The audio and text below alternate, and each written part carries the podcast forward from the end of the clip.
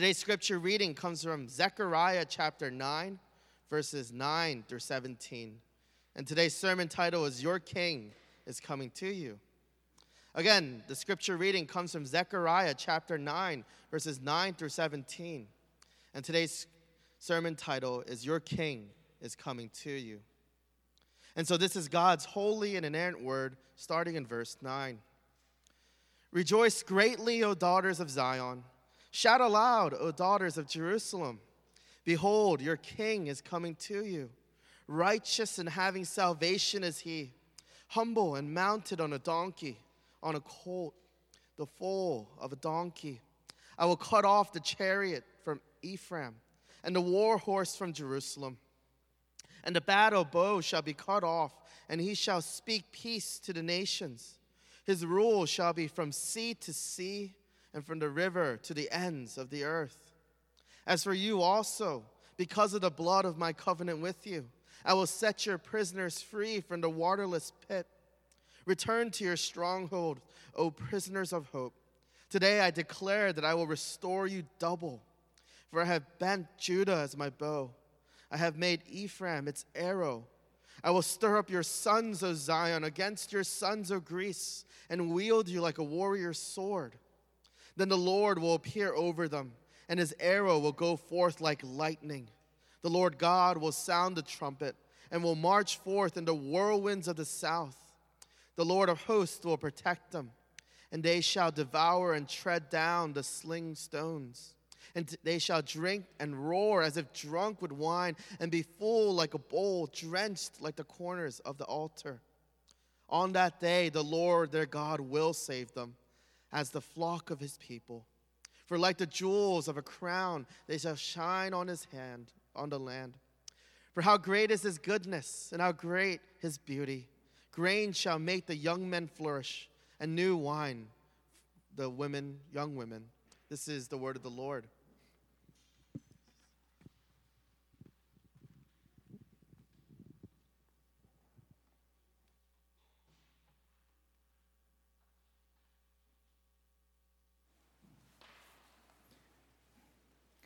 Good morning, Renewal.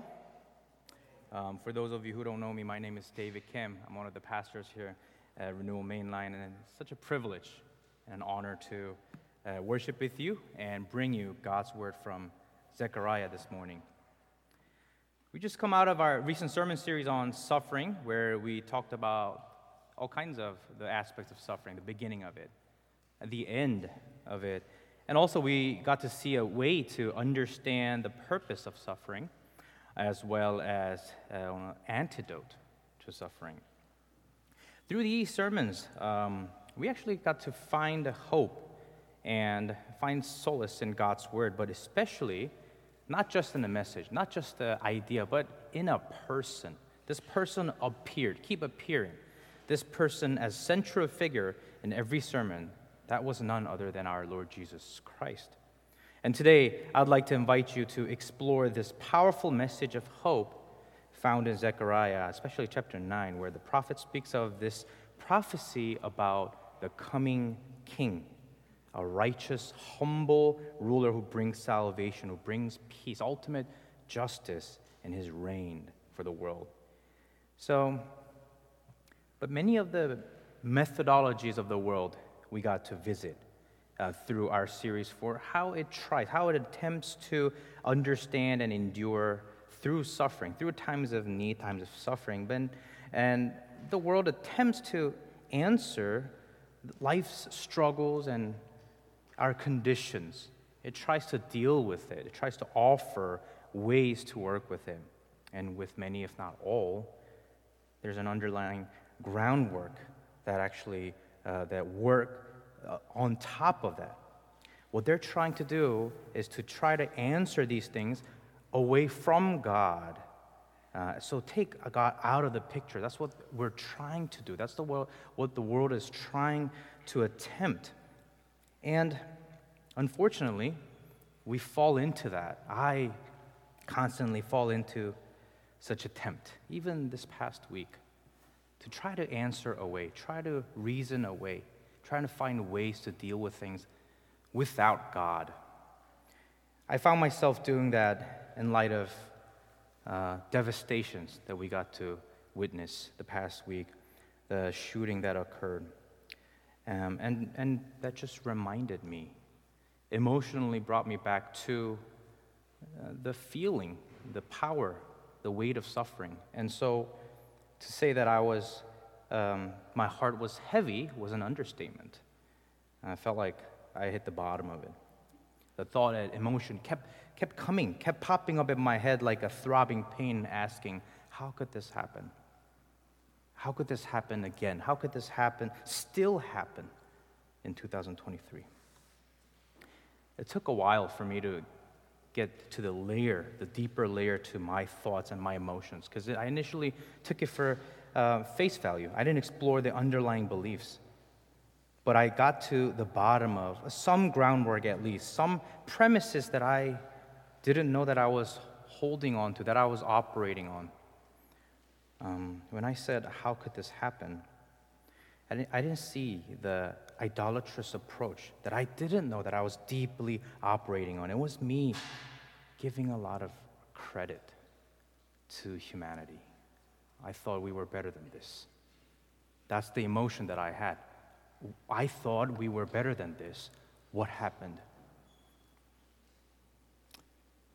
How could this happen? How could such horrendous things happen since we've gotten so far in history? We've gotten so developed. We've gotten so much better. How could this still happen? I didn't realize that that was different confession than what I actually confessed with my mouth when I said I was a Christian. My Christian biblical belief, I confessed something else. I confessed of totality of human depravity. I did believe, I said that we weren't that great. Yet when these things take place, I operated on something else. I elevated the value, the potential, the credit of humanity that I was part of. It was this humanism being elevated over what it actually deserved. That was what I was struggling through a form of idolatry of myself, a worship of humanity deeply working in me, un- unknowingly, unaware, especially emotionally. That I was not only appalled, but was in this mode of surprise. How could this happen? All these things, achievements. I am confident, actually, that I'm not the only one here that, that's feeling this. And I'm pretty sure that I didn't come up with this in my head. I'm not blaming anybody else. I'm owning it. But I'm also saying that a lot of people share this, this sentiment. There's a popular teaching that's going around for thousands of years that you and I are exposed to as this systematized teaching that we should be better, that we are better, that we are pretty good. What is that secular humanism? That is that promotes that we humanity through our own reason and abilities we can solve our problems. And you know that the world truly believes or attempts to believe that we create a better world without the need of God. But we know that worship of humanity is not the only one that dictates us, that tempts us to believe in, to hold on to. That's not the only preaching of society. Substitute anything of that blank, anything, anyone with where God needs to be, and you could get that form of idolatry because you are worshiping it. You're thinking that that would work. For example, you put money in there as materialism, that money would solve everything. To put relationship, emotions, joy, and you get hedonism. While we try our best to believe that these things would work, the truth is, and unfortunately, we know for fact that all these things fall short in really working especially fails to address the deeper needs and longings of the human heart, most especially the most painful ones. Today's passage provide different message, a different profound solution to the challenges that we face in this world. And the solution is not an idea, a solution is not a conclusion, it, it's a person. It's a king. As we dive into this passage, we'll discover the significance of the prophesied king. And we'll see how this coming king brings hope, he brings peace and transformation that cannot be found in any other way. Uh, so, as we begin our journey through Zechariah 9, allow me to pray for us.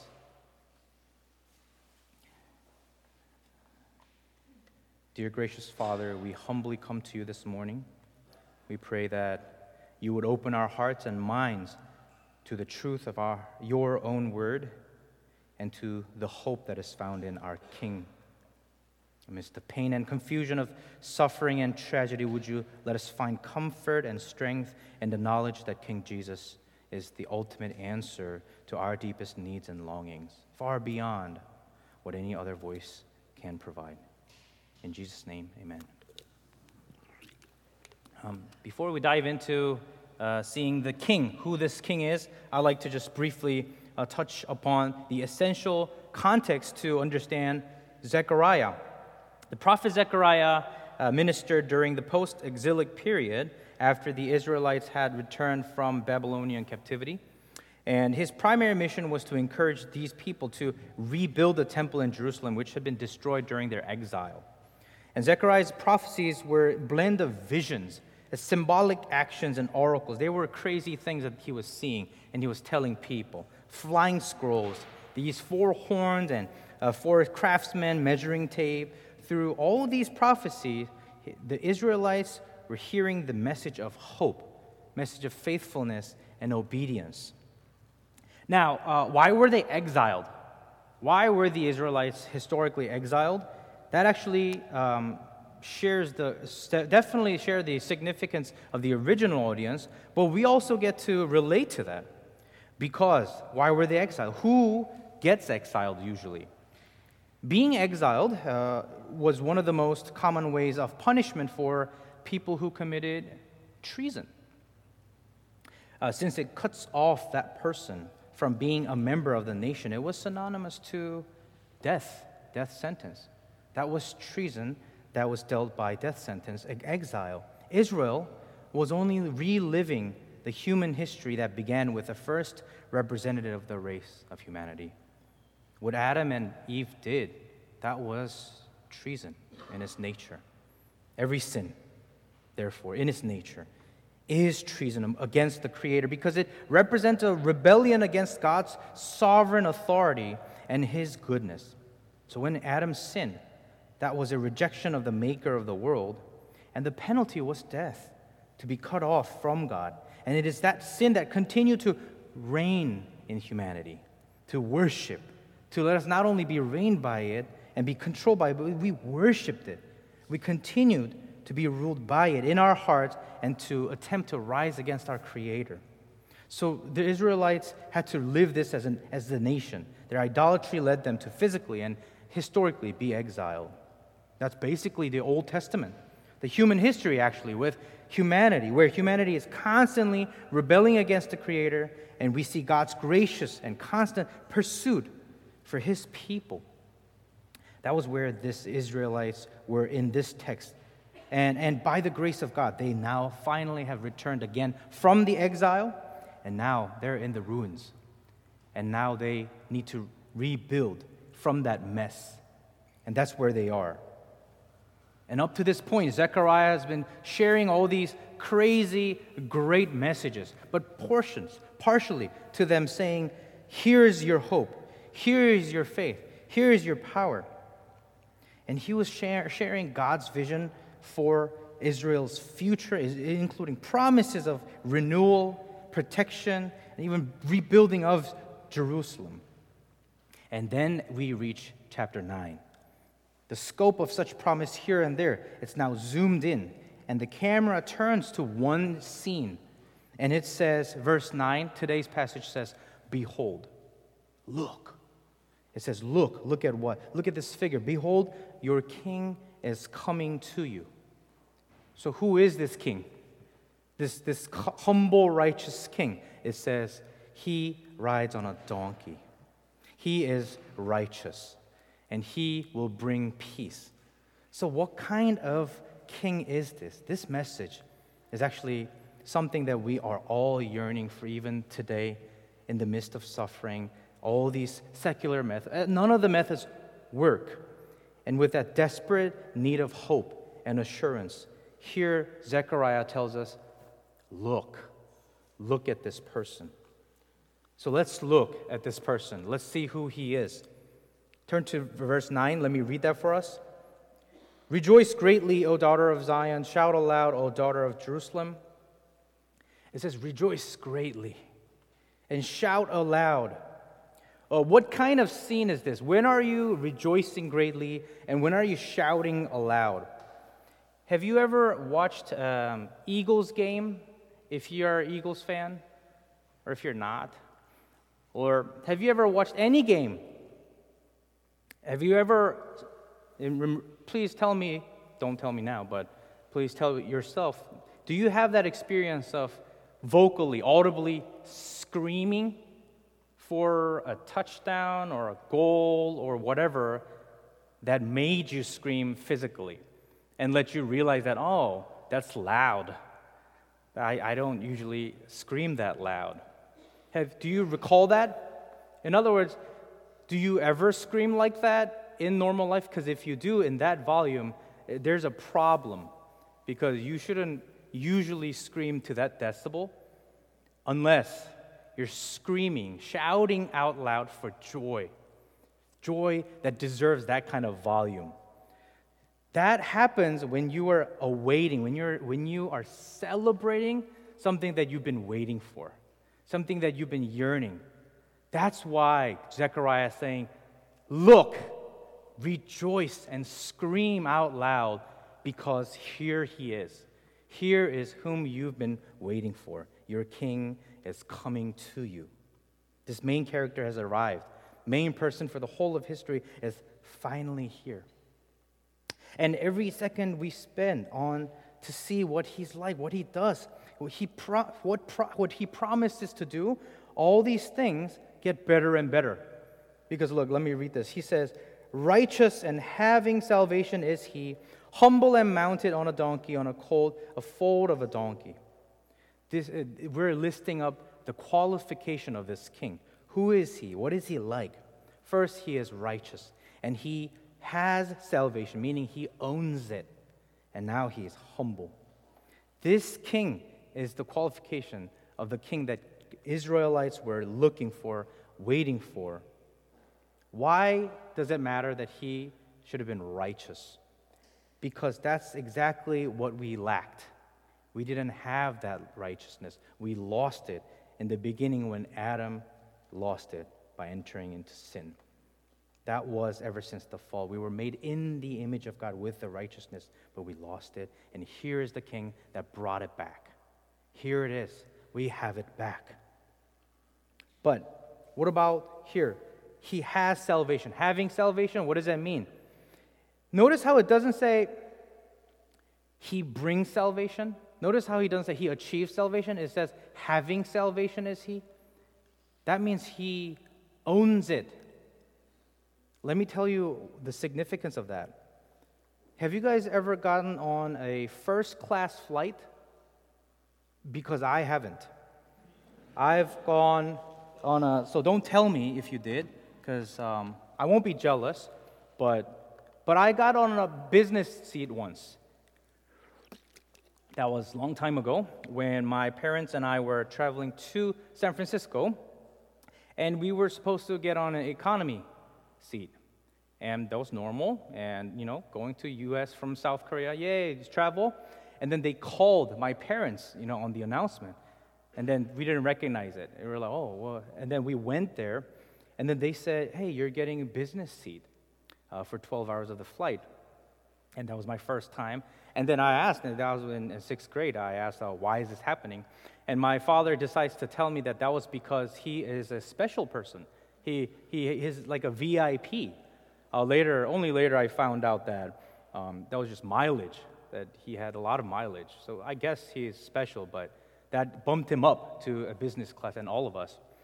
So that was my first experience. And, and, and the sheer uh, room of that leg room was astonishing. It was, it was glorious as opposed to economy class. And it was amazing. And then I was sourcing it and saying, wow, look at that. You brought this. My father made this happen.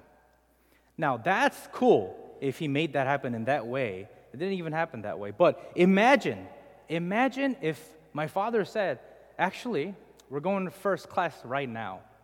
Why, Dad? Actually, I haven't told you, but I own this plane. I actually own the whole airline. Did you know that? Like, that's a completely different story. I'm not saying that that's what happened, uh, but that's actually what is happening here. We are hearing that, yeah, the king is here, and he's bringing salvation that you and I have been waiting for. But he says, not only that, I actually own it, it's mine. I possess the power, the efficacy of this salvation. That's the strength of this king. His qualification, he owns it. And when you think about th- that type of figure, you have some form of image, right? When you see, when you meet that kind of figure who owns a lot of things, a big quality of things, you have different perspective on that person. Oh, wow, that weird, that amazing perspective. But what's weirder is actually, he actually gives the next scene, which is his humility. The person who owns salvation is coming on a donkey. That is the weird contrast of the scene where you would expect him to be on a war horse, a powerful war horse, riding arrogantly and confidently saying, I have brought salvation. I have brought victory. But now you're hearing this random figure riding on a donkey, the most meek vehicle of the time, shows that he's actually willing to put the needs and welfares of others above his own desires and ambitions. He was going to care about what you and I are going through. We came first.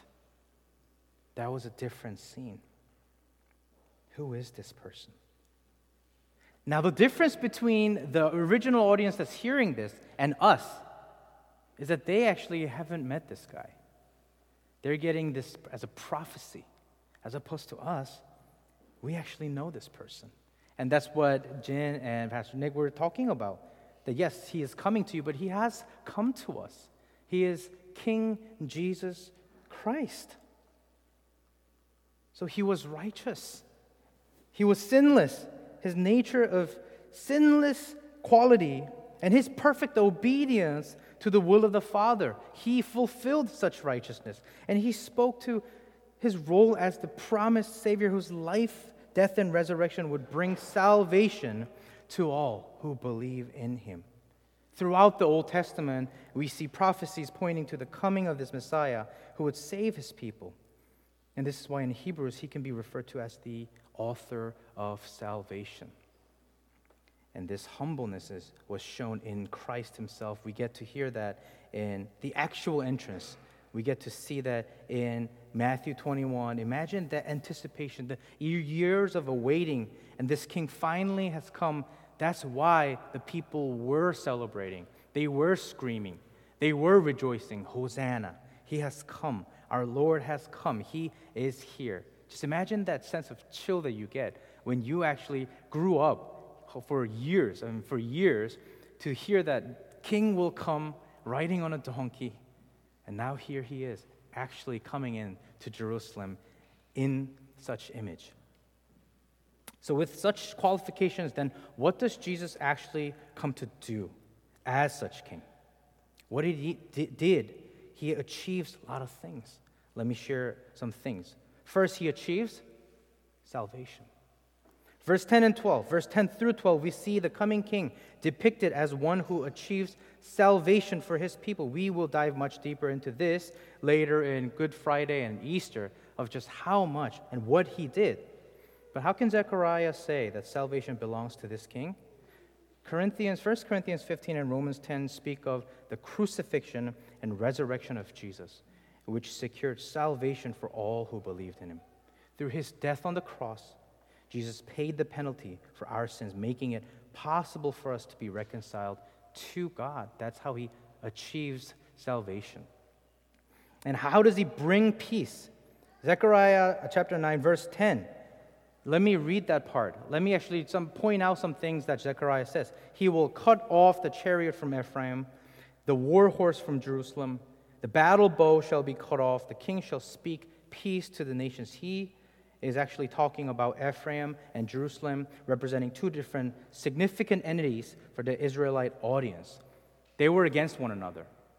Ephraim, the city for the northern tribe, northern Israel, and Judah, represented by Jerusalem.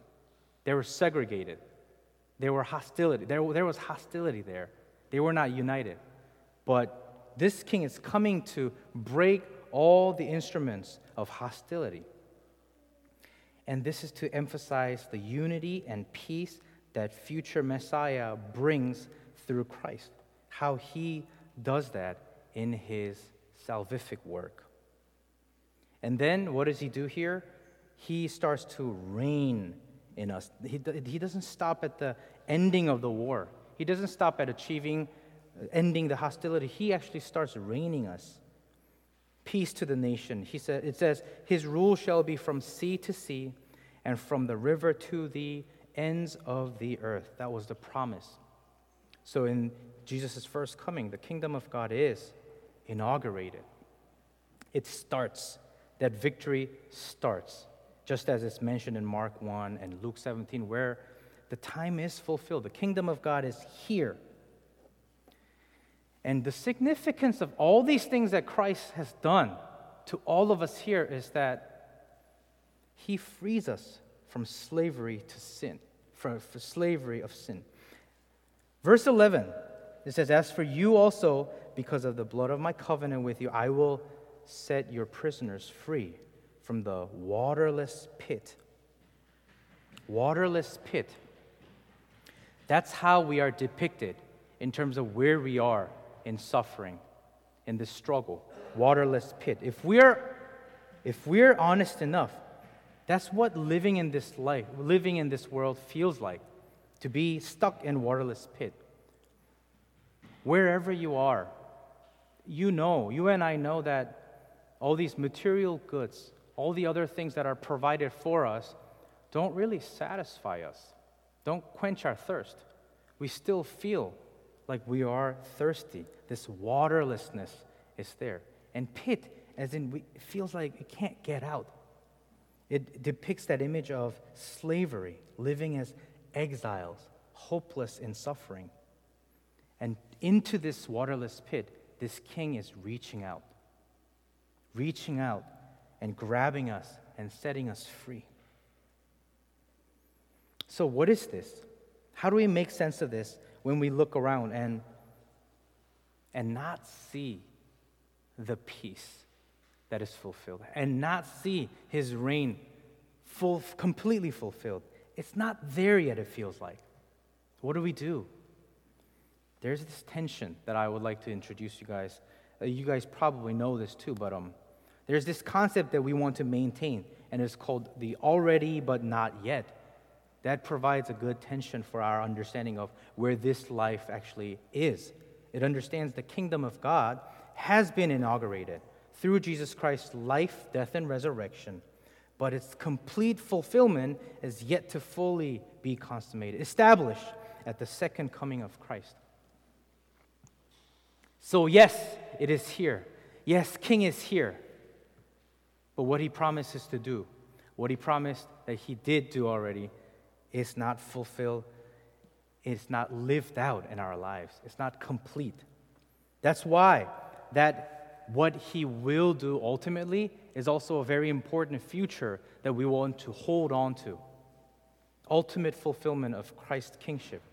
He brings peace he brings rule, He brings justice that is unlike our experience to its extent. Verse 14 to 17 actually describes the futuristic reign, futuristic peace, futuristic justice. Christ's kingship will be fulfilled, that everlasting peace will be here, where there is no more tears, where there is no more suffering.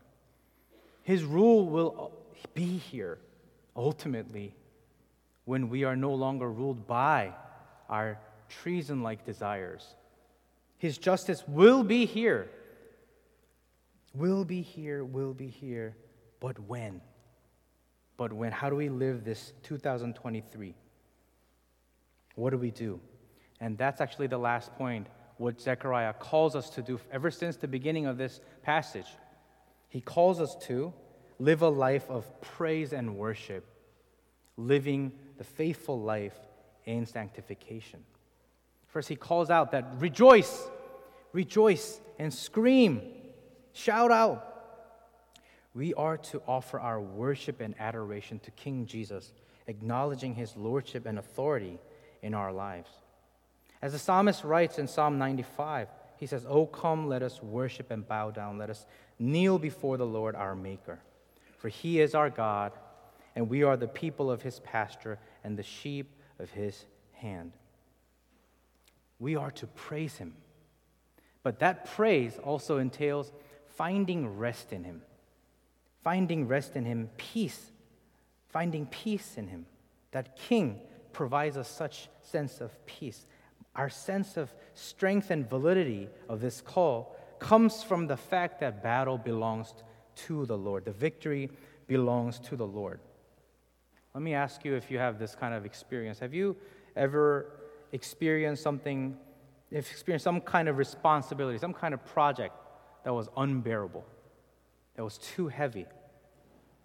A project at work or school or a sense of responsibility. And that was my daughter's uh, experience with her first um, attempt to make scrambled eggs. And um, I could say it because she's not listening, and anytime soon she won't know how to listen to podcasts just yet. But so I could t- talk about her. Um, she offered to make scrambled egg, eggs for, for our whole family, and already by that, that was, that was good for her. Good for her. But on the other hand, I'm like, oh, the, you haven't done that. I didn't say that, but you haven't done that. You don't know how to do it. Um, it's hot. You could get burnt. Uh, you don't know where the pans are. You don't know anything. But I didn't say that. Um, and, and the cute thing was she's asking, uh, where are these things? and uh, she asks me of all these sources. And uh, I give her. But what I did was, um, that was still her project. And um, she kept asking to uh, leave myself out, right? I got this. I got this, Dad. I got this. And then, and then, so I actually stepped away from her, and I was trying to hear her, and then, you know, because I'm, I'm worried. Um, I hear this gruntle, right? oh, because she doesn't know how things work, and she was trying to do it on her own ways. She, uh, she was trying to bear the weight, and and I, I waited patiently. I waited patiently. She said, Appa, and then she would ask me stuff, and I'm right there. And every time I'm offering my help for her, I would see her face, and there is this sense of peace that, okay, well, I got this. I got this, because he's right there. This is a bad example compared to what God is providing, what Christ the King is providing. What's great about it is it would be bad if Christ the King is not humble. And he says, You know what? Get out of the way. Let me make your scrambled eggs. It's actually mine. What are you doing? But this king knows us. He is humble and he approaches us. He feels us.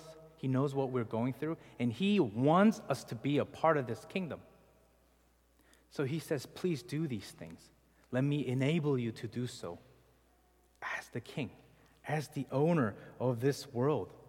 That was Matthew 11, where he says, Come to me, all who labor and are heavy laden, and I will give you rest. Take my yoke upon you and learn from me, for I am gentle and lowly in heart, and you will find rest for your souls. For my yoke is easy, my burden is light. Remember our previous sermon from Pastor Bill do not be anxious about anything. Philippians 4. But in everything, by prayer and supplication, with thanksgiving, let your requests be made known to God.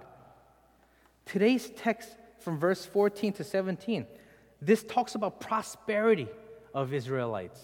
This talks about that peace that rest, that beauty, the greatness of that experience. It's, verse 17 says, For how great is his goodness and how great his beauty.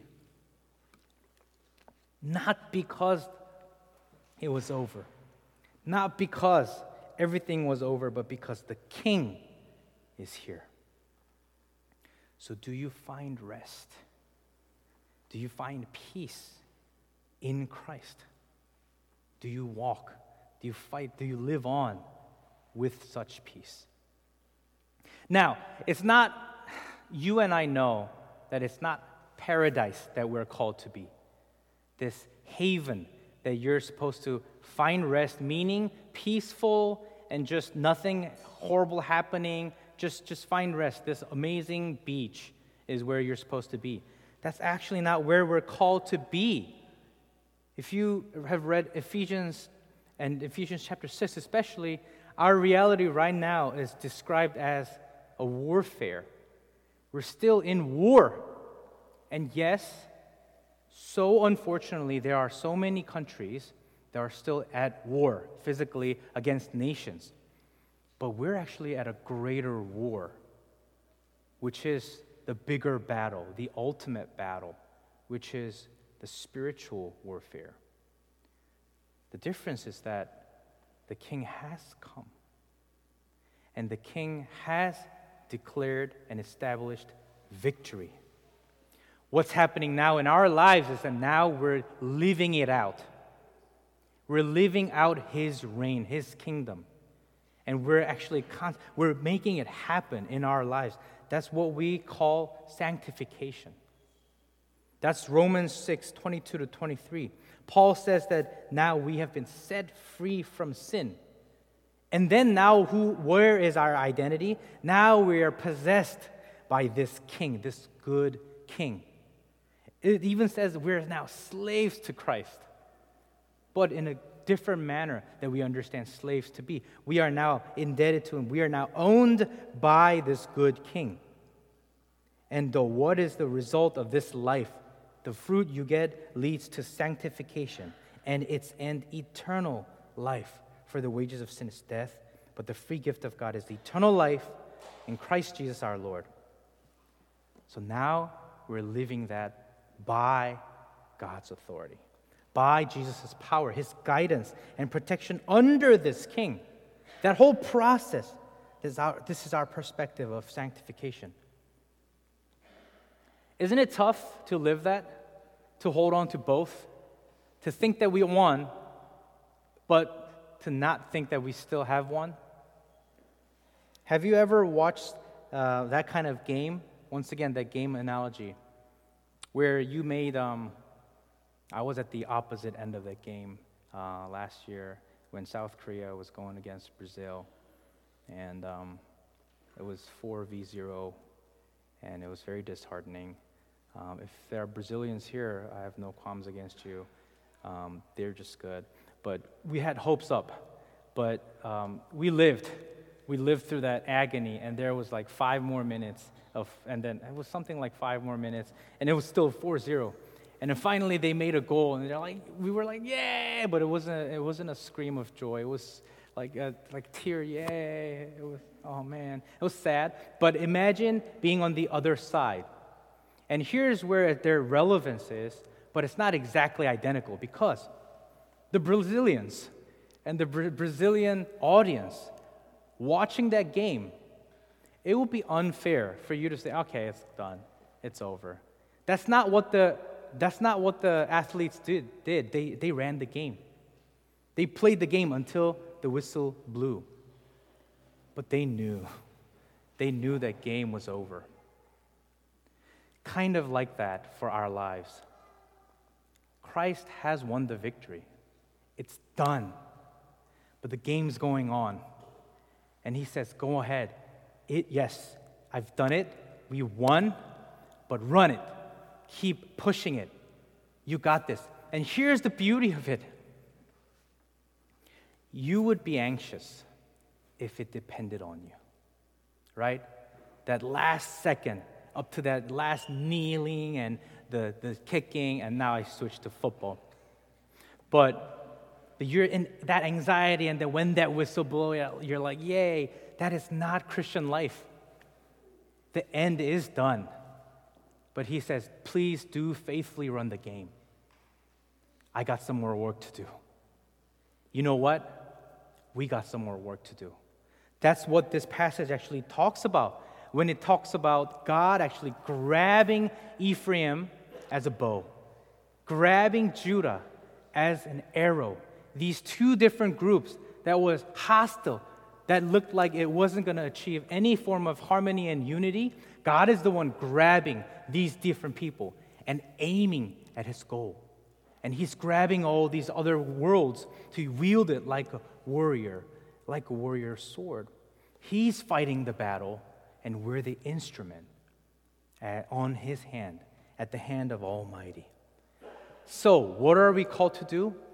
You're supposed to rejoice. You're supposed to enjoy. But also, you're supposed to fight that battle because that is there. When that emotion kicks in, when there's a sense of injustice out there, yes, it should kick in, but not just that one, but to re- relate, to understand that we participated in such treason. Because you and I know that sense, that temptation of treason will continue to pop up until we are fully, fully sanctified. But what's different is that King is right here with us. King empowers us, enables us to fight that. And he is saying, It is doable. My yoke is light.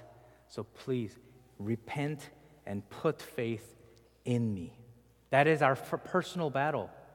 That sanctification has personal tone to it, but that corporal to- tone to it too.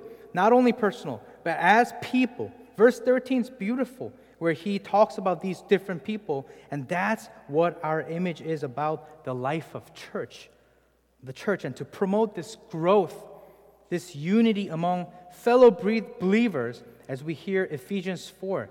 Have you read Ephesians 4 talking about the body of Christ? Together, it says, as the body of Christ, we are called to pursue holiness and Christ likeness, spurring one another on toward love and good deeds. And that was Hebrews 10. So we're called to submit to our King, his lordship, both personally and corporately.